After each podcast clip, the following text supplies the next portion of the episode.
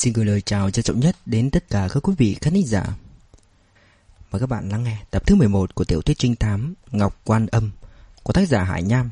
Và tập 11 này cũng hứa hẹn những cái tình tiết khá là hấp dẫn, kịch tính. Mời các bạn lắng nghe tập thứ 11 Ngọc Quan Âm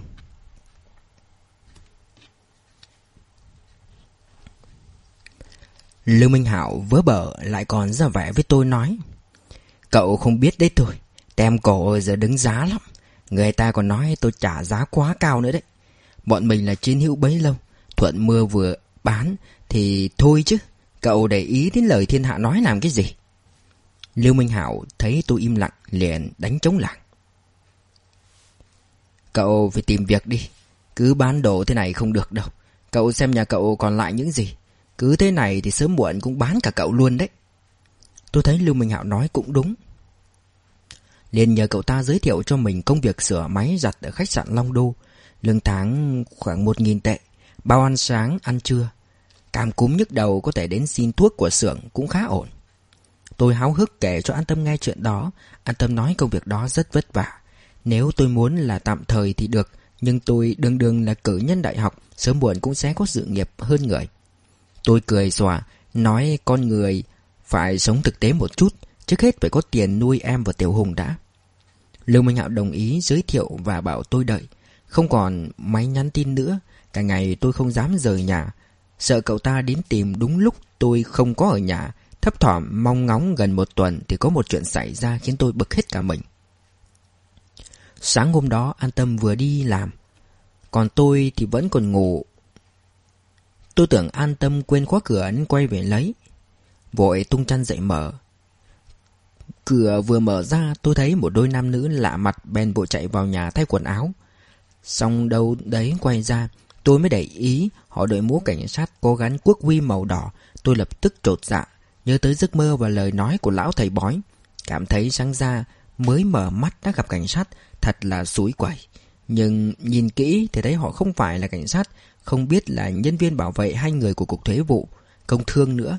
Mãi đến khi họ giới thiệu, tôi mới biết họ là người của Viện Kiểm sát. Người phụ nữ đó, Khoảng hơn 40 tuổi, Trông già hơn người đàn ông đi cùng. Bà ta lên tiếng trước. Hôm nay chúng tôi đến đây là muốn gặp cậu Để tìm hiểu một việc. Hy vọng cậu sẽ nói thật. Mấy lời này nghe như cảnh sát hỏi cung nghi phạm. Chỉ khác là ở chỗ ngữ điệu mềm mỏng hơn Nên tôi cũng không thấy sợ, nên nói. Được thôi, bà muốn hỏi gì? Kiểm sát viên nam lấy ra một cuốn sổ để ghi chép thông tin. Kiểm sát viên nữ hỏi tôi. Trước đây khi còn làm việc cho công ty Quốc Ninh Cậu đã phụ trách một công trình xây dựng. Chính là công trình xây dựng nhà thi đấu Quốc Ninh đúng không? Vâng, tôi làm chỉ huy phó của công trình. Tổng chỉ huy là Biên Hiểu Quân. Thế công việc của cậu là gì? Bà ta hỏi tiếp. Tôi và anh ta cũng không phân công rõ ràng công việc. Nói chung là có việc gì làm thì tôi làm đó. Biên Hiểu Quân là người chịu trách nhiệm chính. Anh ta kêu tôi làm gì thì tôi làm cái đó Trước đây tôi chưa làm việc xây dựng bao giờ Nên cũng không rõ lắm Công ty nào bao thầu công trình đó? Công ty kiến trúc và xây dựng Long Hoa. Có dấu thầu không? Không, công ty Quốc Ninh không phải là doanh nghiệp nhà nước nên không cần đấu thầu công khai. Nội bộ Quốc Ninh đều tự đề xuất so sánh giá cả chất lượng của các công ty rồi quyết định thôi. Do ai quyết định? Là do Chủ tịch Hội đồng Quản trị Trung Quốc Khánh quyết định. Đương nhiên dự án này có liên quan đến trường dạy võ kinh sư, nên phải thông qua Hội đồng Quản trị của trường nữa. Nhưng thực ra chỉ cần báo hiệu phó của trường là được. Thế Trung Quốc Khánh căn cứ vào đâu để đưa ra quyết định này? Công ty Long Hoa đã từng hợp tác với Quốc Ninh chưa? Chưa từng. Long Hoa là do bộ phận chỉ huy công trình chúng tôi đề xuất, Sau đó báo số liệu cho Trung Quốc Khánh so sánh. Vậy tức là hợp tác với công ty nào là do các cậu quyết định? Người quyết định là Trung Quốc Khánh, Chúng tôi chỉ báo số liệu thôi. Cậu nói chúng tôi là gồm những ai? Cậu và Biên Hiểu Quân à? Chủ yếu là biên hiểu quân. Sao vậy? Anh ta có chuyện gì sao? Cậu thấy quá trình tuyển chọn nhà thầu có vấn đề gì không? Ví dụ như nhận hối lộ chẳng hạn. Tôi trầm tư suy nghĩ nhưng nhất thời không nghĩ ra liền nói. Công trình nhà thi đấu nói chung là tốt. Giờ chắc đã làm xong phần móng rồi. Nghe nói chất lượng không tồi. Nếu có chuyện nhận hối lộ thì chắc chỉ có biên hiệu quân thôi Chứ không phải Trung Quốc Khánh Công ty Quốc Ninh là của anh ta mà Hai kiểm sát viên nhìn nhau Sau đó hỏi tôi Sao cậu lại nghĩ ngoài Trung Quốc Khánh ra thì chỉ có biên hiểu quân là có thể nhận hối lộ, còn những người khác thì sao? Tôi cười đáp. Người khác muốn nhận hối lộ cũng chưa đến lượt. Người ta muốn nhận hối lộ thì chi ít cũng phải có quyền trong tay chứ. Kiểm sát viên nữ cũng cười. Thế cậu có muốn nhận hối lộ không? Tôi lặng người, biết là bà ta nói đùa nhưng nhân viên tư pháp nói đùa thì vẫn có ẩn ý. Không thể lơ mơ được, thế là tôi đáp. Thôi thì nhận hối lộ làm sao được chứ? Vì sao? Cậu với binh hiểu quân có gì khác nhau? Đương nhiên là khác nhau rồi. Khác nhau như thế nào? Tôi nhất thời cứng họng không biết có nên nói khi đó mình là em rể tương lai của Trung Quốc Khánh không. Còn Biêu Hiểu Quân chỉ là một kẻ làm thuê, không thể coi là sếp của tôi được. Không hiểu sao bà ta lại xoáy vào chuyện đó, tôi không muốn nhắc lại chuyện cũ với Trung Trung Ninh. Nên bèn chuyển đề tài. Có chuyện nhận hối lộ hay không cũng đừng tìm tôi, tôi không phải đối tượng cần điều tra. Họ im lặng một lát rồi kiểm sát viên nữ nói.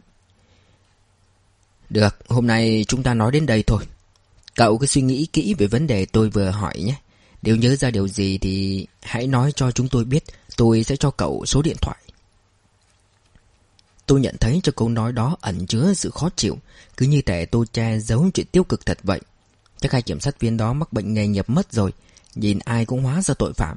Tôi lặng lặng như người phụ nữ viết số điện thoại để trên bàn trà rồi lạnh nhạt tiến họ ra cửa. Hai bàn tay sau khi kiểm sát viên đến nhà tôi, tôi và An Tâm đón Tiểu Hùng về nhà. Tiểu Hùng thậm chí còn quấn tôi hơn cả An Tâm. Nó cười tươi giói, phút nhẹ lên mặt tôi, còn lại thơm vào má tôi nữa. Trước kia tôi chẳng bao giờ thích trẻ con, nhưng Tiểu Hùng là một ngoại lệ. Tiểu Hùng về rồi, căn nhà trở nên náo nhiệt và đầy sức sống hơn. Tâm trạng của tôi cũng tốt hơn, không còn quá lo lắng về chuyện công việc nữa. Được hay không đành nghe theo mệnh trời vậy Không ngờ chỉ hai ngày sau Liêu Minh Hảo đã có tin cho tôi Cậu ta đi ngang qua trung tâm thương mại Nên tiện ghé vào nói với an tâm. Bảo tôi thứ hai tuần sau đó Mang chứng minh thư và bằng tốt nghiệp Đến bộ phận nhân sự của Long Đô để phỏng vấn. 8 giờ sáng thứ hai Tôi đã có mặt ở phòng nhân sự của khách sạn. Cuộc phỏng vấn rất đơn giản Họ hỏi mấy câu rồi xem qua bằng tốt nghiệp của tôi Sau đó bảo tôi điền vào một tờ giấy. Hai ngày sau, tôi nhận được thông báo trúng tuyển, trường bộ phận giặt là rất có thiện cảm với tôi. Sau khi hỏi han một hồi, ông ta không để tôi làm thợ sửa máy giặt nữa mà chuyển sang bộ phận bán hàng. Xưởng giặt là của khách sạn rất lớn, có tới gần trăm nhân viên. Đơn hàng cho khách sạn vốn không ít, vậy mà họ còn nhận thêm đơn hàng ở ngoài nữa, nào là đại sứ quán, công ty nước ngoài.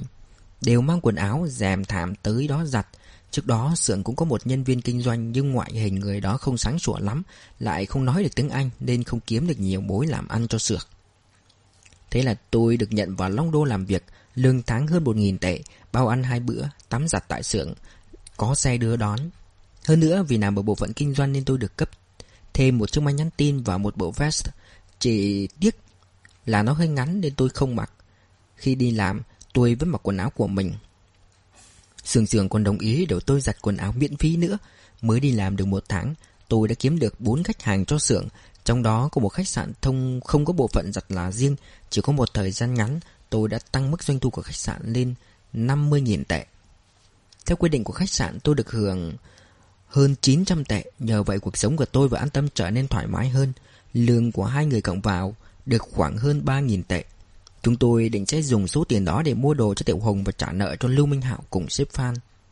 Đáng tiếc, cuộc sống tốt đẹp đó không kéo dài được bao lâu, trong khi tôi vẫn hăng say và hết mình cho công việc thì lại bất ngờ bị đuổi việc.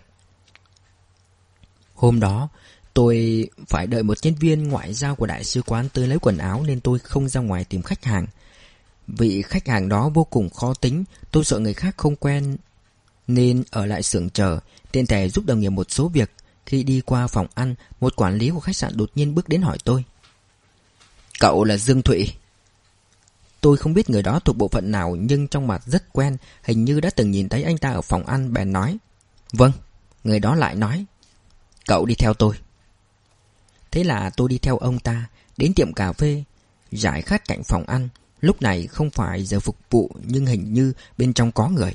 Tiệm cà phê được trang trí theo phong cách cổ điển với gam màu trầm, Ánh đèn vàng mờ ảo ấm áp Bất chợt tôi trông thấy hai bảo vệ khách sạn đứng cùng hai viên cảnh sát. Chúng tôi nhận ra một trong hai người cảnh sát đó chính là kiểm sát viên Nam đã đến nhà tôi một tháng trước. Bảo vệ trông thấy tôi liền ra hiệu với kiểm sát rằng ông đã gặp tôi rồi nhưng vẫn hỏi. Anh là Dương Thụy phải không? Ngữ điệu lạnh lùng và nghiêm nghị hơn lần gặp trước. Tôi nhíu mày đáp. Đúng. Ông ta nói tiếp. Căn cứ vào luật hình sự và về tội phạm tham ô nhận hối lộ, anh bị buộc tội nhận hối lộ. Theo luật chúng tôi có quyền biết bắt anh. Tôi như bị xét đánh ngang tai, đứng chết chân một chỗ kiểm sát viên còn lại bước đến còng tay tôi lại. Thời khắc đó tôi rất muốn hét lên rằng các người bắt nhầm người rồi, nhưng lại không thể thốt lên lời. Đến lúc chấn tĩnh được rồi thì tôi lại im lặng, nghĩ bụng, con nói bây giờ cũng vô dụng, đó không phải là nơi để tôi kêu oan. Họ bảo tôi ký tên và lệnh bắt giữ. Khi bị dẫn đi, sực nhớ tới an tâm tôi dừng lại và nói với kiểm sát viên. Tôi mới nói với người nhà một tiếng. Kiểm sát viên nói. Chúng tôi sẽ thông báo cho người nhà của anh. Rồi lôi tôi đi. Khi họ dẫn tôi ra khỏi khách sạn, rất nhiều nhân viên khác cũng trông thấy, trong đó có mấy cô bạn đồng nghiệp thường ngày vẫn hay chuyện phiếm với tôi. Họ đều sợ chết khiếp, Mấy đồng nghiệp nam thầm thì hỏi tôi là ai và làm ở phụ hội nào. Tôi nhìn họ mà thấy vô cùng khó chịu. Tôi bị áp giải lên xe, đến đồn cảnh sát và bị nhốt vào phòng tạm giam. Hôm đầu tiên bị tạm giam, không có ai đến hỏi thăm tôi. Ngồi thu lưu ở góc phòng, tôi cứ lo lắng không yên, không phải tôi lo cho mình mà là cho an tâm. Nhớ tôi bị bắt giam luôn thì an tâm và Tiểu Hùng sẽ sống thế nào đây? Không biết bố tôi có đòi lại nhà và đuổi mẹ con em ra đường không? Không biết em có nghĩ tôi nhận hối lộ thật và thất vọng về tôi không? Nghĩ đến đó, tôi không kìm được nỗi đau đớn trong lòng mà bật khóc. Trong phòng giam có mấy phạm nhân cũ, thấy tôi vào mà chẳng thể để ý đến ai, nên dằn mặt tôi. Bọn chúng hỏi tôi phạm tội gì mà bị bắt, có thuốc lá không? Tôi chẳng còn tâm trí đâu mà trả lời, nước mắt cứ chảy dài trên má. Nhìn bộ dạng đó của tôi, bọn chúng nghĩ tôi là một thằng bụi đời nên ra sức cười nhạo, thậm chí còn tát tôi. Lục túi tôi xem có gì đáng tiền không Tôi đứng lên tránh Chúng liền súng lại dồn tôi vào góc tường Đấm đá túi bụi Thế là tôi tức điên lên liều mạng đánh trả Bọn đầu gấu đó, Thấy tôi gầy gò nên coi thường, Không nhận ra tôi là dân chơi thể thao chính hiệu, Lại còn học cả taekwondo nữa. Tôi để bọn chúng ra rồi không chờ chúng kịp phản ứng, liền tung ra một loạt quyền cước Khiến bọn chúng ngã rúi rụi, Máu mồm chảy be bét. Chỉ đến khi cảnh sát đến ngay thấy tiếng ồn Chạy đến kéo tôi ra thì trận ẩu đả mới kết thúc.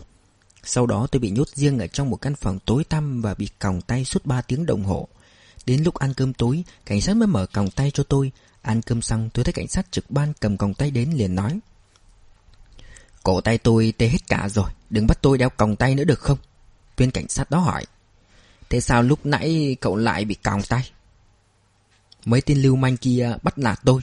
Cảnh sát lại hỏi, Họ bắt nạt cậu, Sao lại không bị còng tay? Tôi đáp, Bọn họ đánh tôi Tôi phản kháng lại.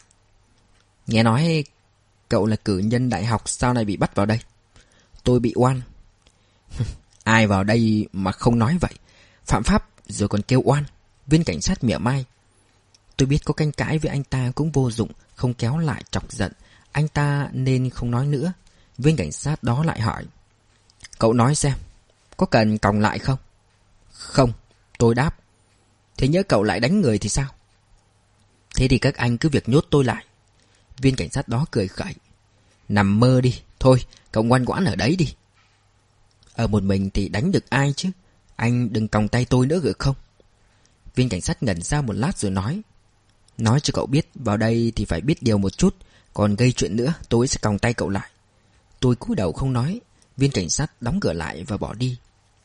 Hôm sau có người của viện kiểm sát đến thẩm vấn tôi Vẫn là hai kiểm sát viên đến nhà tôi lần trước Đến tận lúc đó tôi mới biết tôi bị bắt là vì 20.000 tệ của Lưu Minh Hạo và gã giám đốc công ty Long Hoa.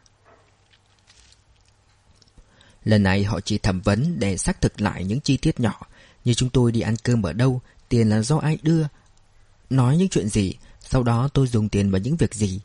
Mỗi lần tôi muốn giải thích thì họ đều ngắt lời tôi, chỉ để tôi trả lời đúng vào câu hỏi của họ có hoặc không Không được quanh co phân trần từ lời nói của họ Tôi đoán gã giám đốc công ty Long Hoa Đã gặp phải chuyện gì đó Hình như cũng đã bị bắt chuyện tôi nhận hối lộ cũng là do gã ta khai ra, nhưng cũng có một số tình tiết khiến tôi nghĩ là người của công ty Quốc Ninh tố giác. Cả hai khả năng đều có thể lắm, chẳng phải quốc Trung Quốc Khánh đã nói sẽ xử lý tôi sao? Nếu không ngồi trong trại giam trước mặt kiểm sát viên thì tôi đã quen bẫng lời đe dọa của anh ta rồi. Thẩm vấn xong, cảnh sát dẫn tôi đến văn phòng lĩnh chăn gối, nói là người nhà tôi mang đến, vừa nhìn tôi đã biết là an tâm tới, vội hỏi cảnh sát. Người nhà tôi có nói gì không? Viên cảnh sát trợn mắt quát. Nói cái gì mà nói? Đợi sau này gặp nhau rồi mới nói gì thì tha hồ mà nói. Cảnh sát ở đó nói chuyện rất cục cằn thô lỗ, xem phạm nhân chẳng khác gì xúc vật để trà đạp. Tôi ôm chăn gối, đầu óc rối tinh rối mồi cả lên. Tôi bị dẫn về phòng tạm giam lúc đầu. Mấy tiêu hôm qua bị tôi đánh không dám ho he lấy một câu. Tôi vinh mặt lên, liềm nguyết từ phía sau để uy hiếp bọn chúng. Nhưng thực ra trong lòng cũng thấp thỏm lo sợ bị trả thù. Sau đó tôi thấy chúng chẳng qua chỉ là lũ ỉ đông hiếp ít. Dần dần chúng tôi thân thiện với nhau hơn, bọn chúng ai cũng nể sợ tôi. Mấy ngày sau, tâm trạng của tôi đã dần khá hơn, không còn sợ hãi như lúc mới bị bắt nữa. Người của kiểm sát còn đến gặp tôi một lần nữa, chủ yếu hỏi sau khi nhận tiền từ công ty Long Hoa, tôi đã làm gì để giúp họ trúng thầu và cũng là để nghe tôi giải thích. Khi tôi nói xong, ông ta không có bất kỳ phản ứng gì, chỉ ghi lại vào một quyển sổ màu đen rồi bỏ đi. Lại qua mấy ngày không có tin tức gì, hàng ngày tôi chỉ biết ăn rồi ngủ, không giống như lúc đầu ăn không ngon ngủ không yên. Tôi nhớ an tâm ra giết và thỉnh thoảng cũng nhớ đến bố tôi. Tôi nghĩ bố tôi làm lãnh đạo bao nhiêu năm, chắc chắn có quen biết giới cảnh sát. Nếu ông thực sự thương yêu tôi, chắc sẽ không ngồi yên nhìn tôi bị bắt giam thế này. Nhưng từ lúc hai bố con cãi nhau, tôi không về thăm ông lần nào. Tôi biết tính bố tôi chỉ thích ngọt không thích nhạt. Tôi càng không về thăm ông, ông càng tức giận. Nếu không, ông đã không nói với Lưu Minh Hạo là muốn đòi lại nhà. Ông phải tức giận lắm mới làm ra như vậy, chứ không phải vì căn nhà đó, mà có khi biết tôi bị giam ở đây, ông lại vui mừng cũng nên. Chắc chắn ông sẽ nói với Lưu Minh Hạo rằng Bác đã bảo rồi mà nó không có nghe. Dính vào đứa con gái đó, sớm muộn cũng có ngày rước họa vào thân. Một buổi sáng nọ, Tôi lại bị dẫn đến một phòng thẩm vấn, Nhưng tôi vẫn không thấy nhân viên của viện kiểm sát Mà chỉ thấy một cô gái khoảng 30 tuổi đang chờ mình. Chị ta bảo tôi ngồi xuống phía đối diện, Thái độ của chị ta rất nghiêm túc Nhưng cũng không hề gây phản cảm. Sau đó chị ta đưa danh thiếp cho tôi, Không đợi tôi đọc đã tự giới thiệu. Tôi là luật sư của văn phòng luật Hồng Quang được bạn của cậu là cô An Tâm mời đến để làm luật sư biện hộ cho cậu Trong vụ nhận hối lộ của công ty Long Hoa Cậu có ý kiến gì về việc đó không? Tôi ngẩn người vì ngạc nhiên mãi mới hỏi được một câu An Tâm mời chị làm luật sư cho tôi, Phải trả bao nhiêu tiền vậy? Luật sư có phần ngạc nhiên trước câu hỏi của tôi nhưng vẫn nghiêm túc đáp Văn phòng chúng tôi thu tiền theo quy định của Bộ Tư pháp, Còn cậu hỏi phí tổn cho vụ án này bao nhiêu thì còn phải xem mức độ khó dễ thế nào, Thời gian xử án và bao lâu và có kháng nghị hay không rồi mới quyết định được. Cậu hỏi tiếp theo quan trọng không kém. Tôi biết không nên hỏi luật sư nhưng vẫn buột miệng. An tâm lấy đâu ra tiền để trả. Một chuyện tôi vẫn chưa làm rõ được. Đó là ai đã tố giác tôi. Trước khi phiên tòa được mở, tôi và luật sư biện hộ đã thảo luận ba lần Tôi kể toàn bộ sự thật cho chị đang nghe và thông qua những nhận định của luật sư, cuối cùng tôi cũng đoán ra kẻ đã tố cáo mình. Tôi luôn cho rằng mình bị oan, có thể Trung Ninh và Trung Quốc Khánh đã hãm hại tôi. Tôi cũng luôn tin rằng pháp luật sẽ sửa sạch lỗi oan và đòi lại danh dự cho mình. Nhưng sau mấy lần nói chuyện với luật sư, tôi lại có một sự cảm chẳng lành. Luật sư nói.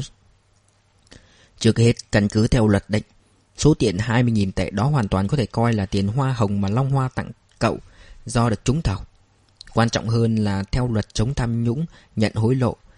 Nhận tiền hoa hồng có được coi là hành vi nhận hối lộ hay không phụ thuộc vào hai yếu tố. Một là có công khai hay không, hai là khoản tiền đó có được ghi chép rõ ràng hay không. Nếu 20.000 tệ kia là trao nhận công khai, đồng thời lãnh đạo công ty đã đồng ý và được ghi vào sổ sách của công ty thì sẽ không bị cấu thành vi phạm hối lộ mà là khoản hoa hồng hợp pháp. Về điểm này, tôi dám chắc với luật sư rằng tôi nhận số tiền đó một cách công khai đã thông qua sự đồng ý của Trung Linh và biểu Biên Hiểu Quân. Trên thực tế, ngay ngày hôm sau tôi đã nộp tiền cho Biên Hiểu Quân và nói cho Trung Linh. Chính họ khăng khăng bảo tôi nhận thì tôi mới dám nhận. Tuy nhiên số tiền đó lại không được ghi vào sổ sách của công ty. Sai sót này là do tôi quá chủ quan cho rằng Trung Linh là sếp của tôi, Biên Hiểu Quân là cấp trên trực tiếp của tôi, chỉ cần họ biết chuyện là được. Nghe luật sư nói tôi mới hiểu, nếu khi đó tôi nộp tiền vào quỹ của công ty rồi lại rút từ quỹ ấy ra thì không có vấn đề gì cả. Luật sư còn nói, Viện Kiểm sát không tìm thấy chứng cứ chứng minh tôi đã báo cáo việc nhận hoa hồng của công ty Long Hoa cho cấp trên biết. Trong khi sổ sách của công ty Long Hoa lại ghi việc chi cho tôi số tiền đó. Vậy là tất cả đã rõ như ban ngày. Anh em nhà Trung muốn đẩy tôi vào chỗ chết, nhưng tôi không có cách nào tự cứu mình cả. Ngoài kinh ngạc và oán hận ra thì tôi chỉ biết cố hối hận. Tôi không muốn nhận hối lộ, cũng không biết thế nào là nhận hối lộ, vậy mà vẫn tin tưởng kẻ đưa tiền cho mình. Tôi đã quá chủ quan và thiếu kinh nghiệm khi phải đối phó với xã hội phức tạp này. Tôi chợt nhớ đến anh em nhà họ Trung. Tôi khá hiểu tính cách của Trung Ninh. Cô ta là loài người yêu ghét phân minh nhưng cũng rất cực đoan. Trước kia cô ta đã không chừng thủ đoạn nào để cướp bắt cơm của an tâm. Giờ lại hại tôi phải vào tù. Còn anh trai cô ta thì khỏi phải nói. Từ một thằng lưu manh đầu đường xó chợ trở thành đại gia giàu có, lòng dạ và thủ đoạn liệu có thể không tàn nhọc? Hy vọng duy nhất của tôi chỉ có thể đặt vào một người chỉ có người đó mới có thể chứng minh tôi bị oan. Tôi nói với luật sư tên của cậu ta rồi nhờ luật sư đi tìm giúp tôi, còn nói an tâm cũng biết cậu ta. Luật sư có thể nhờ an tâm dẫn đi, người đó chính là Lưu Minh Hạo. Một ngày trước phiên tòa được mở, luật sư lại đến. Một lần chị ta đến, ngoài việc tìm hiểu tình tiết vụ án, đa phần là để trả lời những câu hỏi của tôi về an tâm. Từ câu trả lời của luật sư, tôi biết an tâm vẫn khỏe, dù lo lắng cho tôi nhưng em vẫn kiên cường, Đã giúp luật sư tìm chứng cứ cứu tôi. Mãi đến hôm đó, luật sư mới nói cho tôi biết. Để giúp tôi, An tâm đã chạy vậy khắp nơi, Thậm chí còn xin nghỉ việc ở trung tâm thương mại. Việc này khiến tôi rất bất ngờ và buồn bã Ái náy. Nghỉ việc rồi, em và Tiểu Hùng sẽ sống ra sao? Tôi vội hỏi luật sư. An tâm còn sống ở nhà của tôi không? Luật sư đáp. Vẫn ở đó, Hôm qua tôi còn gặp cô ấy. Tôi cúi đầu im lặng, tai họa đến quá nhanh đến mức tôi không kịp đề phòng, vẫn luôn hoài nghi phải chăng đó chỉ là một cơn ác mộng. Luật sư biện hộ của tôi tuy là phái yếu nhưng thói quen nghề nghiệp và kiến thức chuyên môn đã giúp chị ta có được sự bình tĩnh và khôn ngoan mà ngay cả đàn ông chúng tôi cũng khó mà có được trong hoàn cảnh đó. Nỗi oan ức, tức giận, lo lắng của tôi qua lời nói của chị ta dường như chỉ là những chuyện hết sức nhỏ nhặt, chị ta nói. Dương Thụy, Chúng ta đã thảo luận nhiều về tình tiết của vụ án của cậu rồi. Hôm nay tôi đến đây là để lấy ý kiến của cậu trước khi phiên tòa chính thức mở ra. Cậu muốn tôi làm thế nào? Làm thế nào? Tôi nghe mà u u cạc cạc, không biết luật sư đang ám chỉ điều gì. Chẳng phải giới luật sư có câu Thật, sự thật là căn cứ, pháp luật là sợi dây sao? Sự thật thế nào chị cũng biết cả rồi Còn việc tận dụng pháp luật thế nào Chắc chị phải hiểu rõ hơn tôi chứ Luật sư trầm ngâm một lúc, Dường như có điều gì muốn nói Nhưng không biết mở lời thế nào. Dương Thụy, Giờ cậu có hai sự lựa chọn. Một là thừa nhận mình nhận hối lộ. Khi đó trọng tâm biện hộ của tôi sẽ là việc Cậu thành khẩn khai báo Cộng với tình huống nhận hối lộ đặc biệt Để mong nhận được sự khoan hồng của pháp luật. Trường hợp của cậu Trăm phần trăm sẽ được khoan hồng. Vậy là cậu chỉ nộp phạt rồi sẽ được thả. Cậu có muốn được thả không? Tôi lạnh lùng đáp, Đương nhiên. Luật sư gật đầu về mặt vẫn thản nhiên như cũ, Sau đó chị ta nói tiếp. Còn một sự lựa chọn nữa Là Bào chữa vô tội. Nếu thành công, Cậu có thể gột sạch cáo buộc và ra khỏi đây. Tuy nhiên, phần thắng không cao lắm. Giờ chỉ có bạn cậu là Lưu Minh Hạo nhận lời ra tòa làm chứng Khi nhận tiền. Cậu đã có ý đưa cho Biên Hiểu Quân, Nhưng cả Biên Hiểu Quân và Trung Ninh đều muốn cho cậu số tiền đó nếu tòa chấp nhận lời khai của anh ta thì coi như số tiền đó đã được nhận một cách công khai, còn việc có ghi vào sổ sách của công ty hay không thì lại là một việc của Biên Hiểu Quân và Trung Đinh. Cậu không có trách nhiệm gì cả. Có điều bảo chữa như vậy có tỷ lệ rủi ro rất cao, hơn nữa phải xem chứng cứ đối phương đưa ra có mạnh không, có tình huống mới phát sinh hay không, nên tôi không dám chắc phần thắng sẽ thuộc về mình. Ngô nhỡ thất bại, tòa sẽ xử cậu có tội, và một khi có tội, cậu sẽ không được nhận sự khoan hồng. Một khi phán quyết được đưa ra, cậu có khả năng sẽ phải ngồi tù vài năm. Chính vì vậy tôi mới hỏi cậu rốt cuộc uh, Cậu muốn nhận muốn nhận tội để được giảm án Hay bào chữa vô tội để thử vận may? Cậu phải chọn một trong hai phương án Và tôi sẽ theo đó mà làm. Chúng ta thống nhất ý kiến để mai ra tòa. Còn tiện phối hợp. Tốt nhất Tôi nhất thời không suy nghĩ được điều gì. Đầu óc u mê lẫn lộn, Chỉ biết cầu cứu triệu luật sư trẻ tuổi Nhưng đầy nghiêm túc đó. Nếu nhận tội thì khả năng nhận được khoan hồng là bao nhiêu phần trăm? Tôi hỏi. 90 phần trăm. Nếu không nhận tội thì khả năng thắng kiện là bao nhiêu phần trăm? Luật sư không trả lời ngay, Dường như còn bận tính toán, Im lặng một lát, chị ta mới nói. 20 phần trăm. Tôi cũng im lặng. Ngước mắt nhìn luật sư, Cảm thấy ánh mắt của chị ta nặng như một tảng đá đè lên người tôi, Khiến tôi không sao thở nổi. Tôi lại hỏi, Chị nói xem, tôi nên chọn phương án nào? Phương án nào cũng có cái mặt xấu, mặt tốt của nó. Câu trả lời đơn giản và dứt khoát không ngờ, Tôi buồn bã nói, Chị đã hỏi an tâm chưa? Cô ấy muốn thế nào? Hỏi rồi, Hôm qua tôi đã nói chuyện rất kỹ với cô ấy. Tôi vội vàng hỏi, Vậy cô ấy nói thế nào ạ? Cô ấy nói để cho cậu tự quyết định. Cô ấy không thiên về phương nào sao? Luật sư nghĩ một lát rồi nói, Không, Cô ấy hy vọng cậu nhanh chóng được thả ra, Nhưng cũng sợ cậu mà nhận tội rồi Thì trong lòng cậu sẽ thấy khó chịu.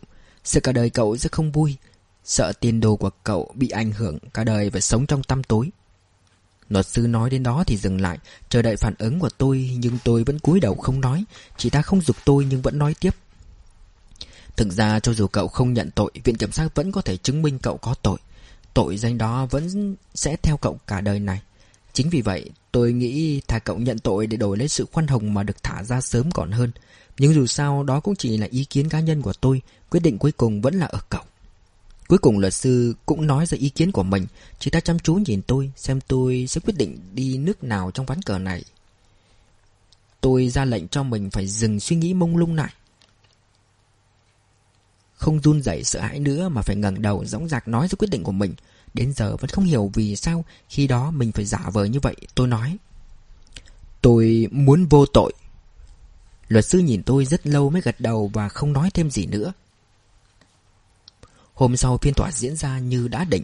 Đây là vụ án nhỏ, Người đến xem không đông Nên khi bị dẫn vào phòng xử án, Tôi dễ dàng tìm thấy an tâm trong đám người. Dù em không ngồi hàng đầu tiên, Đôi mắt em vẫn chăm chú theo dõi tôi. Em truyền cho tôi sự ấm áp bằng nụ cười Mỉm quen thuộc. Ngoài an tâm, không có ai thân quen với tôi đến dự phiên tòa cả. Cho đến tận bây giờ, Thứ mà tôi nhớ rõ nhất về phiên tòa đó Cũng chỉ có nụ cười của em. Trung Ninh và Biên Hiểu Quân cũng đến, Nhưng là để làm nhân chứng cho vụ án. Luật sư biện hộ đã làm hết sức mình để giúp đỡ tôi.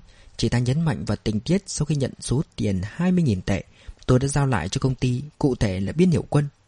Khi cấp trên đồng ý rồi, Tôi mới nhận thư như phần thưởng mà công ty dành cho tôi, Chứ không phải là tôi nhận hối lộ. Tôi cũng trình bày toàn bộ sự thật cho thẩm phán nghe. Sau phần trình bày của tôi, Đầu tiên là biên hiểu quân đứng lên làm chứng. Anh ta thản nhiên nói không nhớ việc tôi đưa 20.000 tệ cho anh ta. Sau đó đến lượt Trung Ninh, Cô ta dứt khoát phủ nhận việc tôi nói với cô ta Về số tiền đó trên đường đi ra sân bay.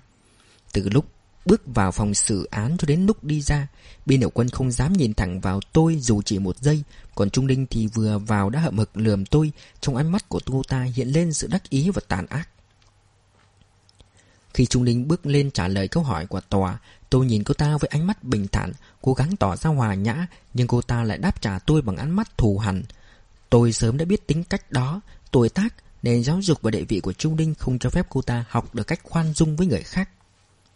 Sau đó luật sư biện hộ phản kích bằng việc nói ra mối quan hệ trước đây giữa tôi và Trung Ninh Khi đó tôi gần như đã là một thành viên của nhà họ Trung Không lý gì lại tham lam số tiền 20.000 tệ ít ỏi đó Ngoài ra chị ta còn nhấn mạnh với thẩm phán về động cơ trả thù của Trung Ninh Chính vì chuyện tình cảm với tôi bị rạn nứt và tôi đem lòng yêu người khác mà Trung Ninh mới hãm hại tôi.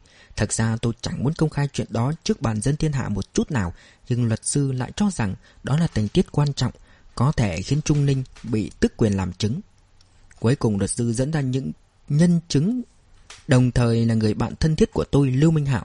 Tôi tin Lưu Minh Hạo sẽ đứng về phía mình, nên vừa trông thấy cậu ta bước vào phòng xử án, tôi liền mỉm cười chào, tuy nhiên cậu ta lại giống biên hiểu quân, né tránh ánh mắt của tôi, không biết là vô ý hay cố tình. Lưu Minh Hạo ngồi trên ghế nhân chứng, ánh mắt lấm la lấm lét, giọng nói ngập ngừng, gương mặt tái xanh, bộ dạng đó của cậu ta khiến tôi cảm thấy là lạ. Tôi không nhớ thẩm phán đó hỏi câu ta, cậu ta những gì và cậu ta trả lời như thế nào, nhưng để lại ấn tượng sâu sắc nhất cho tôi chỉ là một câu. Khi nhận số tiền đó Cậu ta không nói là sẽ đưa lại cho biên hiệu quân. Không Cậu ta cũng không nói với tôi là công ty đồng ý cho cậu ta nhận số tiền đó. Đó chính là lời khai của Lưu Minh Hạo. Lời khai đó đã biến cậu ta trở thành người của Trung Ninh. Trong cả quá trình xử án chỉ có thời khắc Lưu Minh Hạo đột nhiên thay đổi lời khai Mới khiến luật sư biện hộ ngứa người ra. Nhưng tôi còn kinh ngạc hơn. Chị ta gấp trăm lần. Một thời gian rất dài sau đó tôi mới có thể tha thứ cho Lưu Minh Hạo. Và nơi đầu tiên tôi đặt chân đến, Khi từ Mỹ trở về cũng chính là nhà của cậu ta. Lúc tôi nói muốn đi Vân Nam tìm an tâm, Lưu Minh Hạo đã nhét vào tay tôi 20.000 tệ, Đúng bằng số tiền hoa hồng trong vụ án. Số tiền đó đương nhiên tôi không nhận. Tôi tha thứ cho Lưu Minh Hạo Vì cậu ta là một thương nhân Mà nguyên tắc làm việc của thương nhân là đặt lợi ích lên hàng đầu. Sau này tôi mới biết, Không hiểu sao Trung Ninh và Trung Quốc Khánh lại biết tin Lưu Minh Hạo sẽ ra làm chứng trong vụ án đó.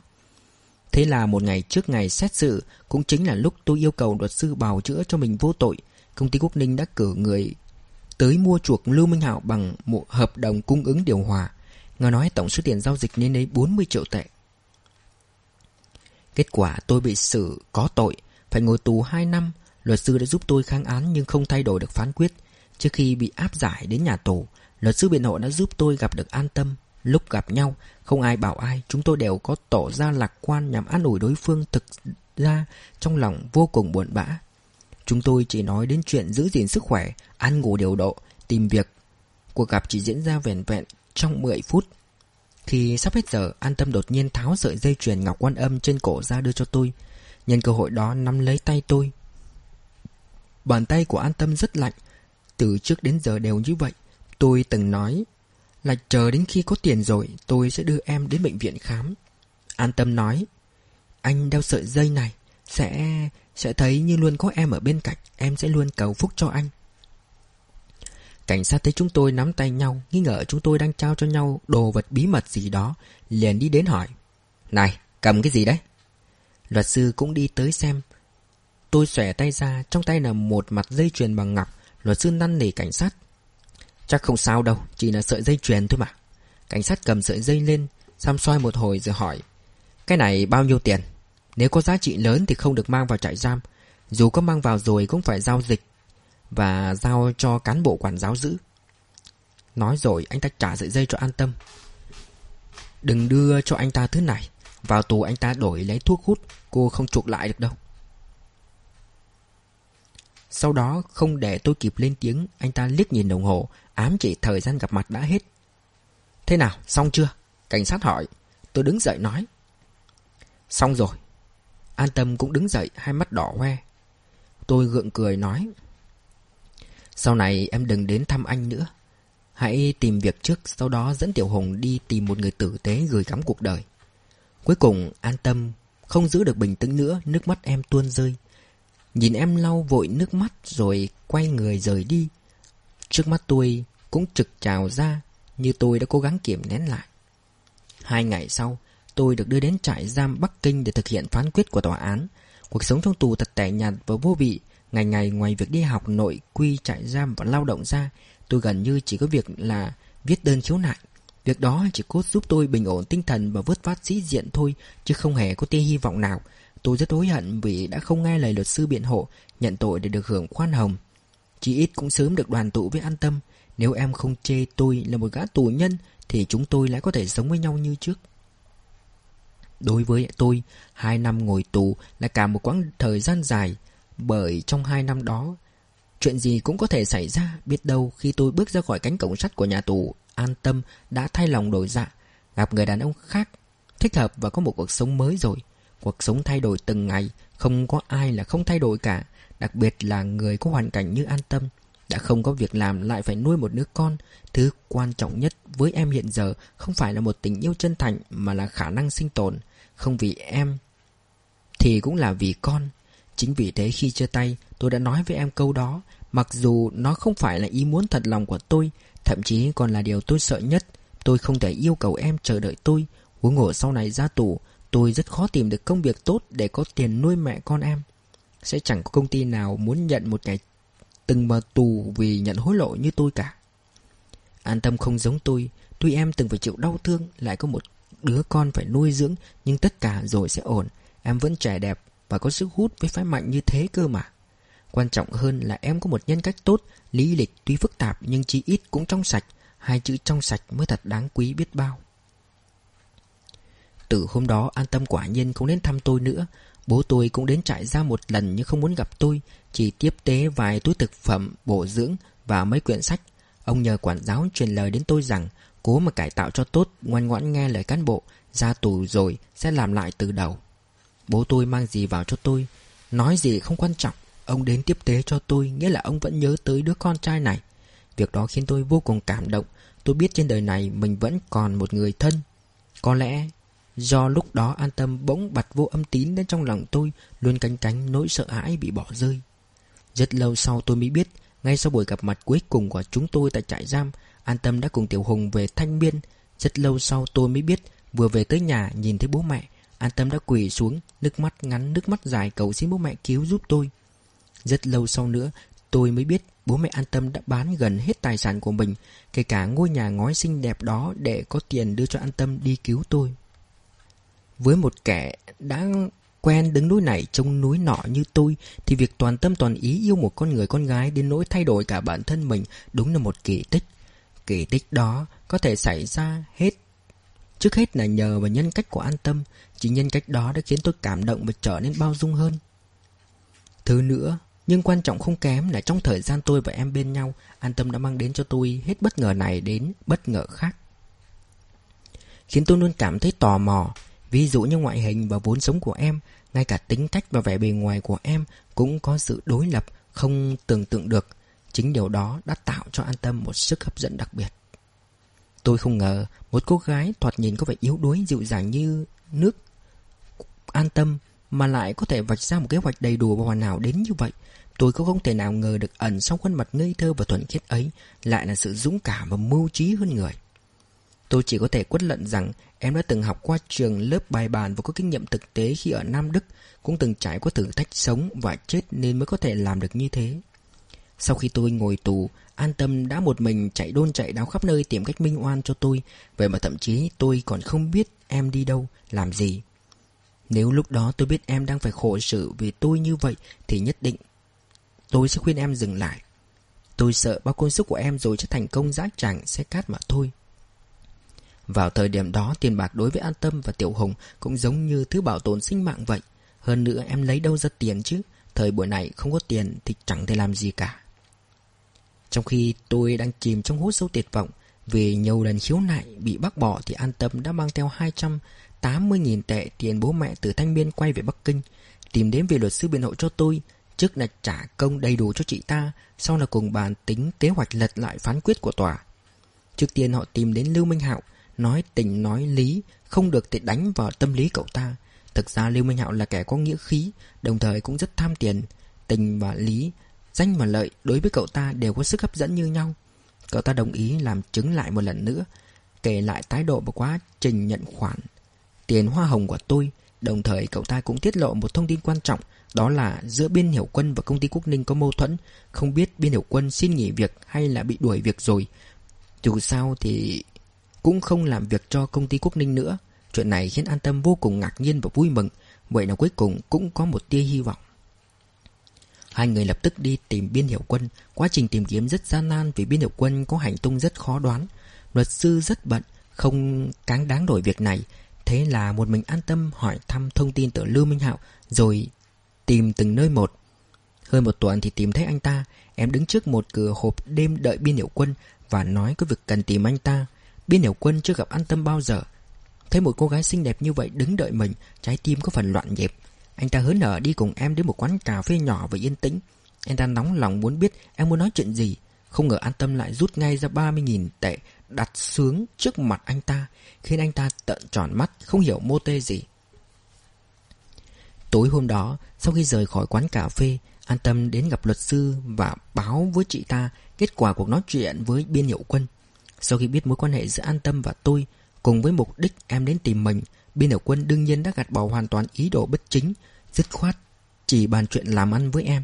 Anh ta ra giá 60.000 tệ thì mới nói, Không thì miễn bàn anh an tâm không do dự lập tức trả tiền Thế là biên hiểu quân đồng ý đến gặp luật sư Những việc còn lại chủ yếu thuộc về chuyên môn của luật sư, đó là liên kết lời khai mới của Lưu Minh Hạo và Biên Hiểu Quân.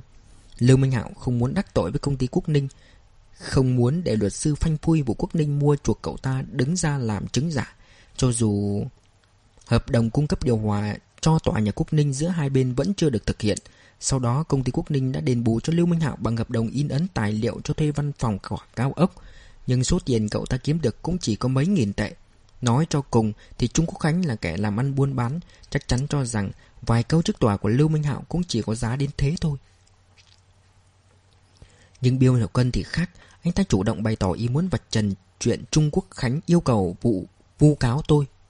Hôm đó, Trung Quốc Khánh đã đích thân tìm anh ta để đàm phán, yêu cầu anh ta phủ nhận việc tôi đã từng báo cáo việc nhận 20.000 tệ tiền hoa hồng, phủ nhận chuyện đã đồng ý để tôi nhận khoản tiền đó nhằm hãm hại tôi. Đương nhiên, Biên Hiểu Quân tích cực chủ động giúp đỡ tôi như vậy không hẳn vì 60.000 tệ mà là vì ân oán giữa anh ta và công ty Quốc Ninh. Dù sao anh ta cũng đã nghỉ việc ở Quốc Ninh rồi. Lúc nói chuyện với luật sư, anh ta còn tỏ vẻ vì nghĩa diệt thân nữa chứ.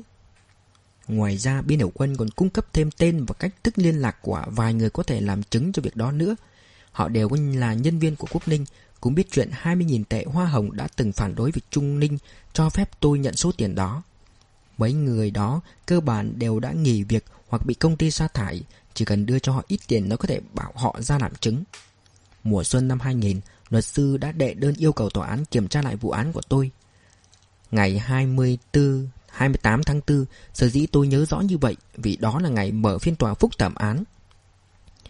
Thẩm phán kiểm tra chứng cứ mà luật sư quả tôi cung cấp xét hỏi nhân chứng, sau đó tuyên án. Nguyên cáo đưa ra bằng chứng buộc tội không đầy đủ, không thể cấu thành tội trạng, cần phải sửa chữa phán quyết trước đây. Tòa án phúc thẩm tuyên bố bị cáo Dương Thụy vô tội. Cuối cùng tôi đã được thả tự do, bước ra khỏi tòa án, ngẩng mặt lên nhìn trời xanh cùng ánh nắng vàng lấp lánh. Tôi thấy Chúng quả thực đẹp hơn bầu trời và ánh nắng mà tôi nhìn thấy qua song sắt nhà tù rất nhiều. Và trên bậc thềm của tòa án, tôi đã trông thấy em. Chúng tôi cứ thế đứng yên rất lâu, trông thấy dáng hình gầy gò nhỏ bé của em mà tim tôi nhói đau.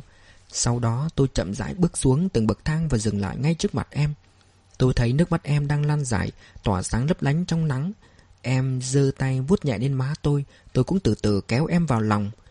Tôi ngày đêm nhớ mong và chờ phút này. Và cuối cùng nó đã trở thành hiện thực. Luật sư cũng đi về phía chúng tôi nói Chúc mừng hai bạn. Chúng tôi cùng quay lại nhìn cho đến khi chị ta đi đến bên đường, bước vào trong xe taxi rồi quay đầu mỉm cười với chúng tôi.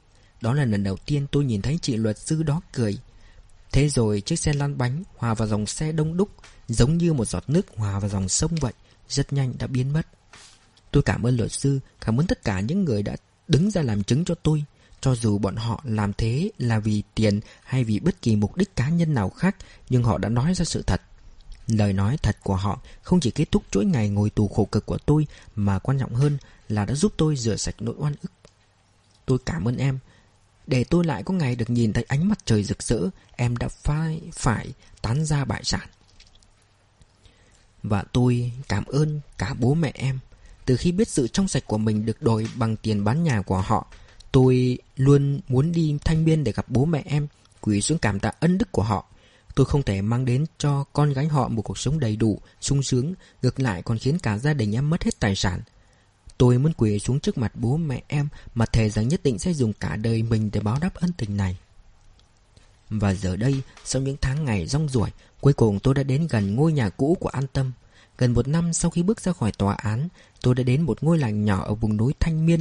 Nhìn thấy ngôi nhà tường xanh ngói đỏ. Thấp thoáng núi rừng bên hồ, bất chợt cảm thấy nơi này thật thân thiết. Tôi biết đây không còn là nhà của em nữa, nhưng chỉ thoáng thấy bóng dáng của nó mà tim tôi đã đập dồn dập, không tự chủ được mà dạo bước đi tới. Tôi dừng lại trước cửa nhà. Ngôi nhà giản dị và yên ắng hơn nhiều so với tưởng tượng của tôi. Tôi nhìn chăm chú vào hai cái cổng sắt loang lỗ màu sơn, lộ ra mấy chỗ gì xét rồi gõ cửa lớn tiếng hỏi. Có ai ở nhà không? Lập tức có người Và âm thanh lộn xộn vang lên, Kết thúc rất nhanh rồi tiếp theo là tiếng bước chân. Sau đó, Cánh cửa sắt được đẩy ra, Vang lên tiếng ken két. Người mở cửa là đàn ông, Có vẻ hơn tôi một vài tuổi. Tôi hơi cúi người xuống chào, Hỏi anh ta có biết gia đình họ An trước kia sống ở đây đã chuyển nhà đi đâu không? Người đàn ông đó hỏi lại. Họ An sao?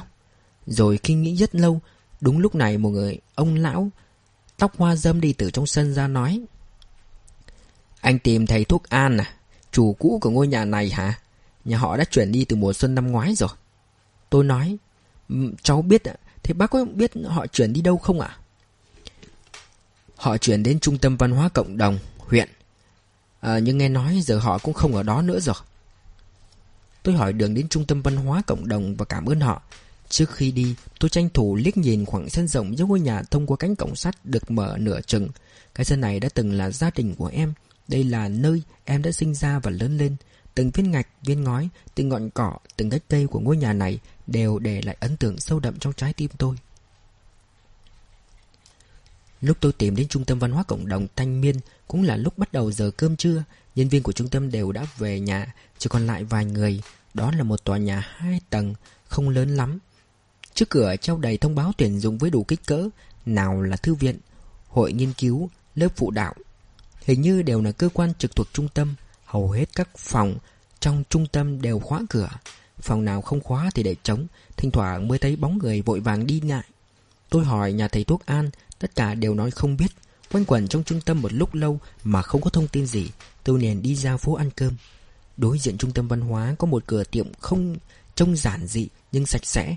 Tôi liền vào đó. Ăn xong nhìn đồng hồ thấy cũng đã được một lúc lâu, Tôi liền quay lại trung tâm văn hóa. Lần này, tôi đến thẳng văn phòng của trung tâm huyện. May thay lại gặp một nữ cán bộ đang có mặt ở đó. Chị cán bộ nghe nói tôi muốn tìm người Thì nhìn tôi với vẻ cảnh giác. Tôi vội đưa chứng minh thư của mình cho chị ta, Nói mình là bạn học của con gái ông An, Đến từ Bắc Kinh đi tìm em có việc. Chị ta kiểm tra chứng minh thư của tôi, Vẫn có vẻ bán tín bán nghi, Nhưng câu trả lời của chị ta còn khiến tôi thất vọng hơn. Cậu tìm nhà thầy thuốc An đúng không? Họ chuyển đi rồi. Vợ ông ấy không làm việc ở trung tâm nữa. Họ đi từ lúc nào vậy ạ? Cũng được vài tháng rồi. Chị có biết họ chuyển đi đâu không ạ? Cái đó thì tôi không biết. Hình như họ rời khỏi thanh miên rồi. Chỉ cán bộ trả lại chứng minh thư cho tôi rồi vạng vời bỏ đi. Tôi uể oải đứng dựa vào tường. Trong lòng cảm thấy trống trải vô cùng. Cha mẹ em là manh mối duy nhất có thể giúp tôi tìm thấy em. Tôi nghĩ dù em không về quê thì họ cũng sẽ biết nơi ở của con gái. Ra khỏi trung tâm văn hóa, Tôi cứ đứng ngây ra giữa đường, Hoàn toàn mất phương hướng. Sau một hồi suy nghĩ, Tôi lại lần tìm đến nhà cũ của An Tâm. Nhưng lần này, tôi không vào nhà Mà men theo đường ra phía sau nhà, Nơi có một sườn núi Đầy những cây sam cao vút. Đi dọc con đường mòn dài giặc giặc Tìm đến cái hồ phẳng lặng nằm giữa dãy núi Mà tôi hay nhìn thấy trong những giấc mơ. Đến nơi tôi nhìn xa xăm qua bãi cỏ bên kia bờ, Ánh nắng chiều, chiếu vào những ngọn ngỏ xanh tươi mơn mởn. Nếu lại gần, Chắc chắn sẽ phát hiện ra hẳn một khu rừng nguyên sinh nhỏ bé và đáng yêu nằm sâu trong đó. Mãi đến khi mặt trời đã xuống núi, Tôi mới về đến trung tâm thị trấn Thanh Miên. Giờ tờ lịch trình tàu hỏa ra, Một ý nghĩ chợt lóe lên trong đầu tôi. Ngoài bố mẹ an tâm ra, Chỉ còn một người có thể biết tung tích của em đó chính là Sếp Phan Đội trưởng, đội phòng chống ma túy Nam Đức. Vẫn còn lâu mới đến giờ tàu chạy, Tôi đứng trước cửa hàng tạp hóa, trên tay cầm một gói bánh quy Nhưng chưa muốn ăn. Trong lòng tràn ngập sự chán trường và mơ hồ, Tôi bước vào phòng đợi của nhà ga, Chiếc ba lô trên lưng như muốn dìm cả người tôi xuống, Nhưng tôi lười không muốn bỏ nó ra. Tôi cứ ngồi ở đó cho đến khi màn đêm dần buông xuống. Đến gần nửa đêm mới bỏ bánh quy ra ăn. Chờ đợi chuyến tàu đêm duy nhất đến Nam Đức. Tôi đã từng đến Nam Đức một lần Khoảng mùa hè năm ngoái, Khi tôi và An Tâm cũng đến Vân Nam chơi. Ngoài Nam Đức, chúng tôi còn đi cả Côn Minh và Bắc Khâu. Lúc đó, chúng tôi đang rất háo hức chuẩn bị cho hôn lễ. Ngay sau khi ra tổ tôi và An Tâm đã quyết định kết hôn. Chúng tôi đã suy nghĩ rất kỹ và trao cho nhau rất nhiều Tình cảm. Dù bố mẹ hai bên, Mà chủ yếu là bố tôi có đồng ý hay không, Dù em từng kết hôn một lần và đã có con dù chúng tôi có tiền hay không Chúng tôi vẫn sẽ lấy nhau Chúng tôi nhất định phải kết hôn ngay lập tức Số tiền 280.000 tệ mà An Tâm mang từ Thanh Biên về để cứu tôi đã dùng gần hết, chỉ còn lại chưa đến 30.000 tệ. Em đã gọi điện cho bố mẹ, thông báo việc chúng tôi sắp kết hôn. Cũng nói giờ chỉ còn lại ngần ấy tiền. Bố mẹ an tâm chúc mừng chúng tôi. Mẹ em còn đòi nói chuyện với tôi nữa Lời của bà khiến tôi vô cùng cảm động Bà nói Cháu là Dương Thụy à? Cháu biết không? An Tâm rất yêu cháu. Thậm chí còn hơn cả yêu bản thân mình nữa.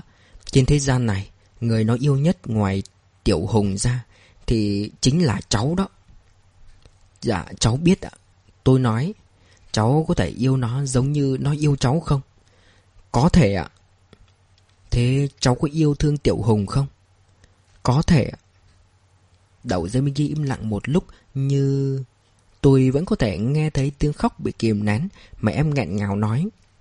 Con gái bác đã khổ lắm rồi. Bác biết cháu cũng rất khổ, Hãy nương tựa vào nhau mà sống. Bác thật lòng chúc các con hạnh phúc. Rồi bà quả lên khóc, Tôi đưa điện thoại cho ân tâm, Lắng nghe mẹ con họ an ủi nhau. Tự nhủ nhất định phải đối xử với em, Cả đời này không thay đổi. Bố mẹ an tâm cho rồi chúng tôi có số tiền còn lại để chi trả cho hôn lễ, Nhưng tôi không đồng ý. Kiên quyết bảo em gửi trả cho họ.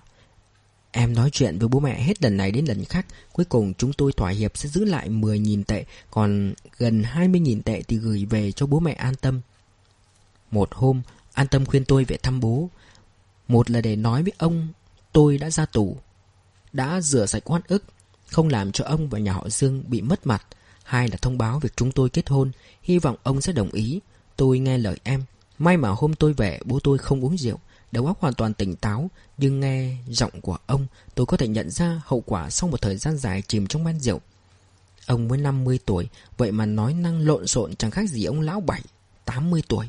Biết chuyện tôi thả, được thả, Ông thở dài rồi mắng thẩm phán. Công tố viên là một lũ hồ đồ, Còn bảo tôi kiện lại bọn họ. Còn về chuyện tôi muốn lấy an tâm Bố tôi không tỏ thái độ rõ ràng Nhưng nghe giọng thì cũng không phản đối. Bố tôi đột nhiên hỏi Con đã đủ tuổi kết hôn chưa? Con đủ tuổi rồi ạ. Nam giới 20 tuổi nó có thể kết hôn Con sắp 24 rồi Còn an tâm cũng sắp 23 Bố tôi trầm mặc hồi lâu cuối cùng nói Sắp 24 rồi cơ à Từ khi con 17, 18 tuổi Bố đã không quản nổi con nữa rồi. Mà có khi nào con chịu nghe lời bố đâu? Lúc mẹ con còn sống Thì con nghe lời mẹ con. Mẹ con đi rồi thì toàn tự con quyết định. Hồi nhỏ dù sợ bố nhưng chẳng bao giờ nghe lời bố cả. Rốt cuộc giờ con cũng chẳng biết sợ bố nữa rồi. Nghe bố nói vậy tôi cũng chỉ biết im lặng. Chúng tôi đã trở nên xa lạ tới mức ngại chia sẻ cả tình cảm thực lòng với đối phương. Không chịu nổi bầu không khí gượng gạo đó, tôi đứng dậy nói. Bố, bố nghỉ ngơi đi nhé. Con về đây. Khi nào rảnh con lại đến thăm bố. Khi nào chọn được ngày cưới con sẽ nói với bố. Nói rồi, tôi để hai bình rượu trắng và gió hoa quả an tâm bảo tôi mang lên biếu ông lên bàn rồi đi về. Bố tiễn tôi ra cửa Sau đó nói Các con kết hôn Bố chẳng có gì cho Tiền thì cũng không có là bao Vốn dĩ bố định lấy lại căn nhà các con đang ở Để gộp với căn nhà này đổi nơi căn khác to hơn. Nếu các con kết hôn thì tạm thời bố không đổi nữa, Các con cứ ở đó đi. Tôi nói, Con cảm ơn bố. Bố tôi mỉm cười nói, Vẫn biết cảm ơn bố cơ đấy, Trưởng thành thật rồi. Con không cần cảm ơn bố, Chỉ cần không giận bố là được. Bố tôi nói câu đó tức là đã đồng ý chuyện tôi và an tâm. Sau đó ông có gọi điện đến hỏi tôi định tổ chức hôn lễ ở đâu Đặt bao nhiêu bàn, mời những ai. Tôi nói rằng hôn lễ chỉ là đơn giản thôi Không mời tiệc mà kết hợp đi du lịch. Khi về chỉ cần chia kẹo cưới cho người thân, bạn bè là được. Bố tôi nói Ừ, thế cũng được. An tâm tái hôn lại phải nuôi con nhỏ Không cần bày vẽ làm gì. Các con tự lo đi. Người ta có hỏi thì bố sẽ nói các con kết hôn lâu rồi. Tôi mừng đến nỗi không biết phải nói gì. Chỉ âm thầm tận hưởng niềm vui sướng trong lòng. Đúng, tôi và An Tâm đã quyết định rồi Không ai có thể ngăn cản cả. Tuy thế, chúng tôi cũng mời triệu luật sư đã giúp mình thắng kiện ăn một bữa cơm. An Tâm có vẻ rất hào hứng Hình như giữa hai người họ đã thành một tình bạn sâu sắc. Tôi nói đùa với An Tâm.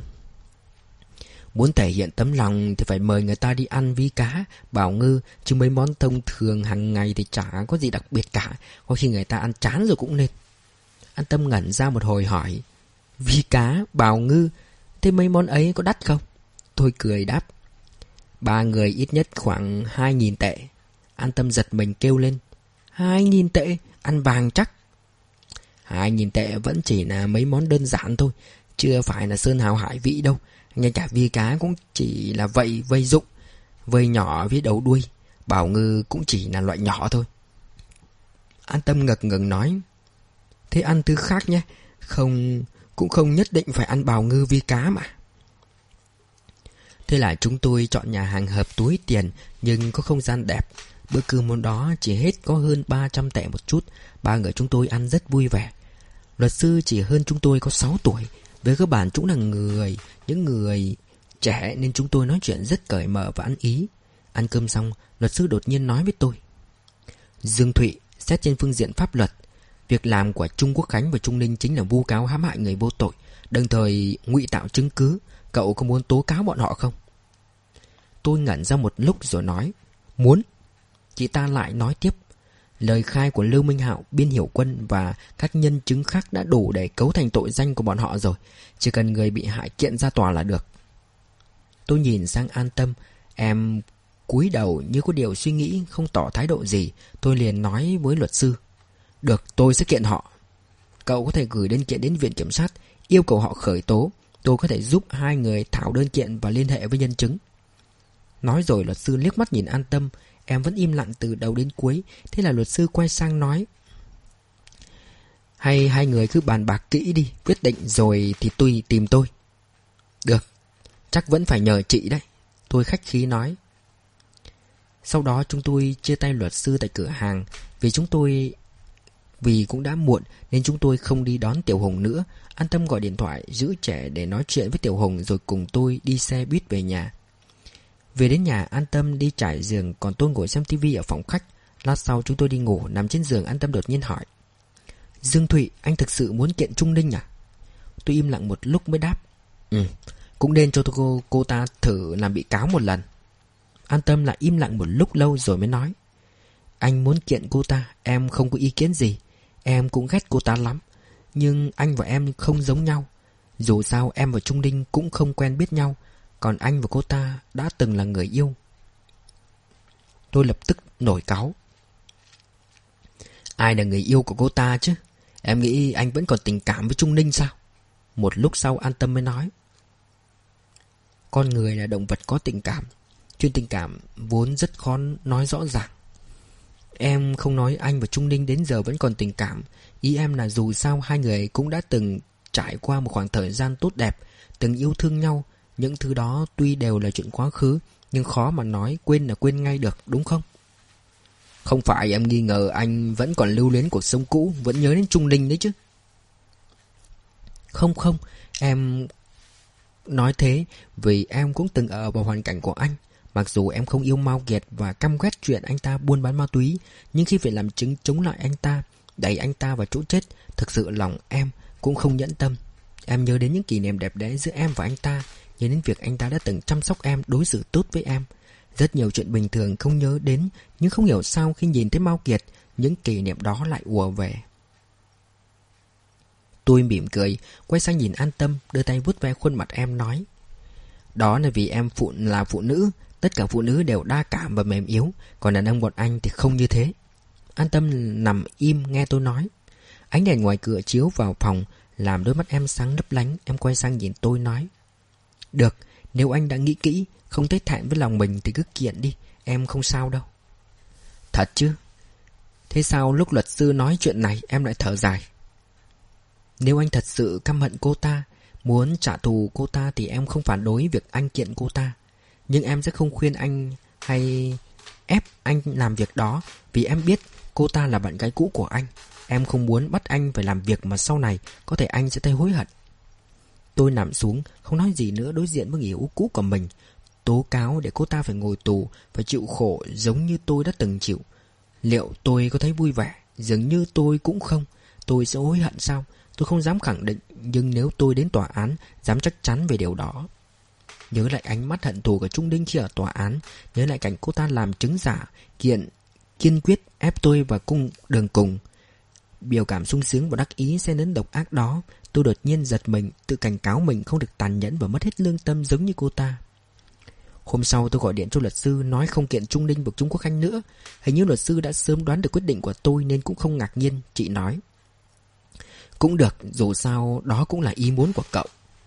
Dừng lại mấy giây, Đột nhiên chị ta lại nói tiếp. Dương Thụy, Cậu đúng là một người tốt. Tôi cười, Hỏi sao chị lại nói thế? Luật sư trả lời. Từ lúc cậu muốn nói muốn tôi biện hộ vô tội, Tôi đã rất khâm phục cậu rồi.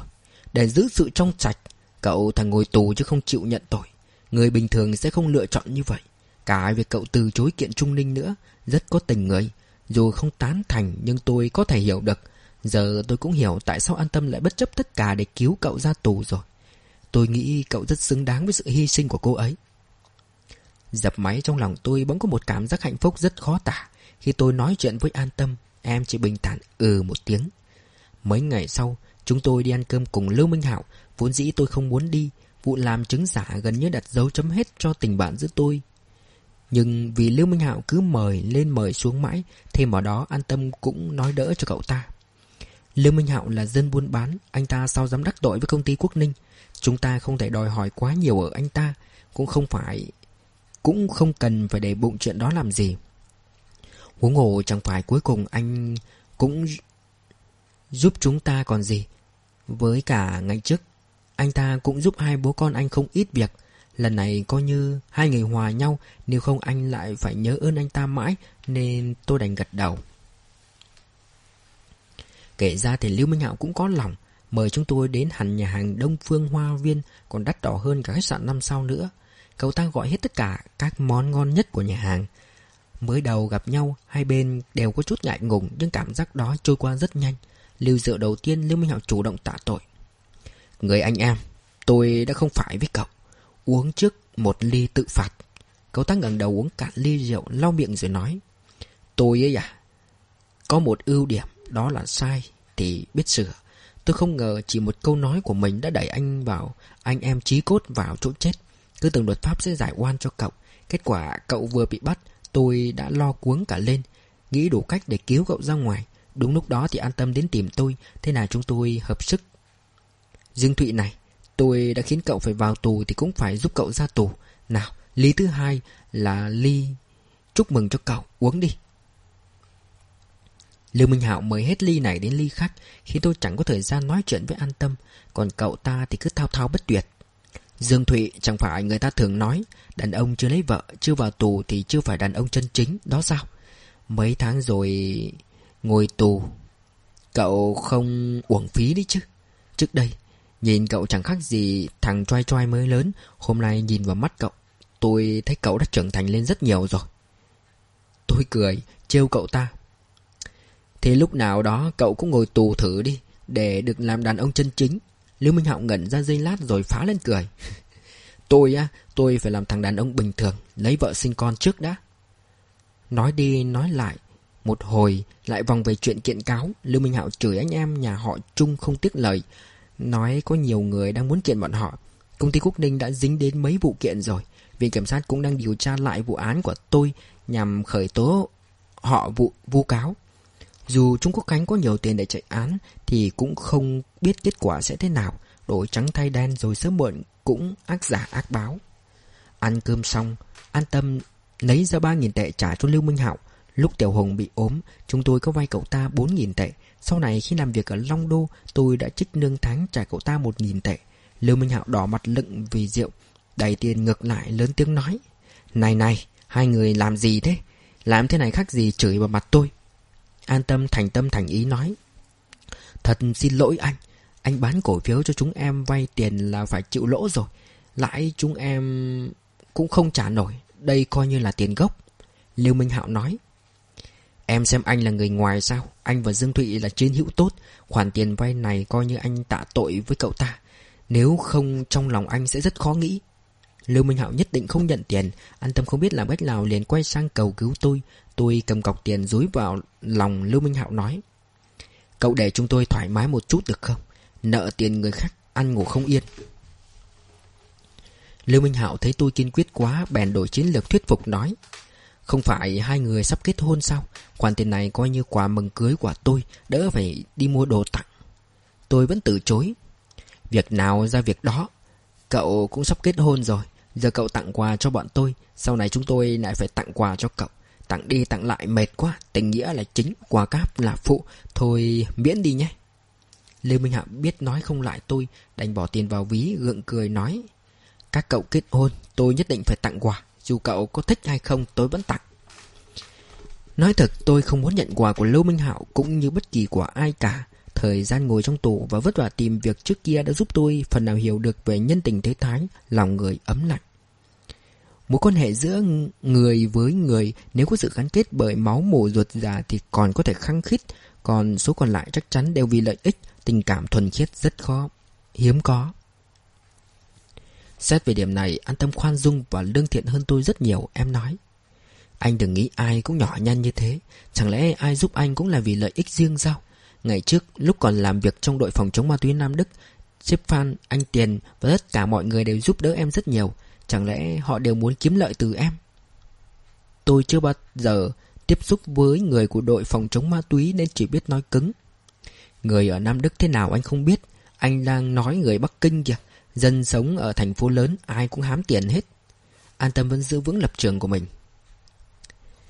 Nam Đức và Thanh Biên tuy không hiện đại bằng Bắc Kinh, nhưng em tin tấm lòng con người đều có mặt lương thiện như nhau cả.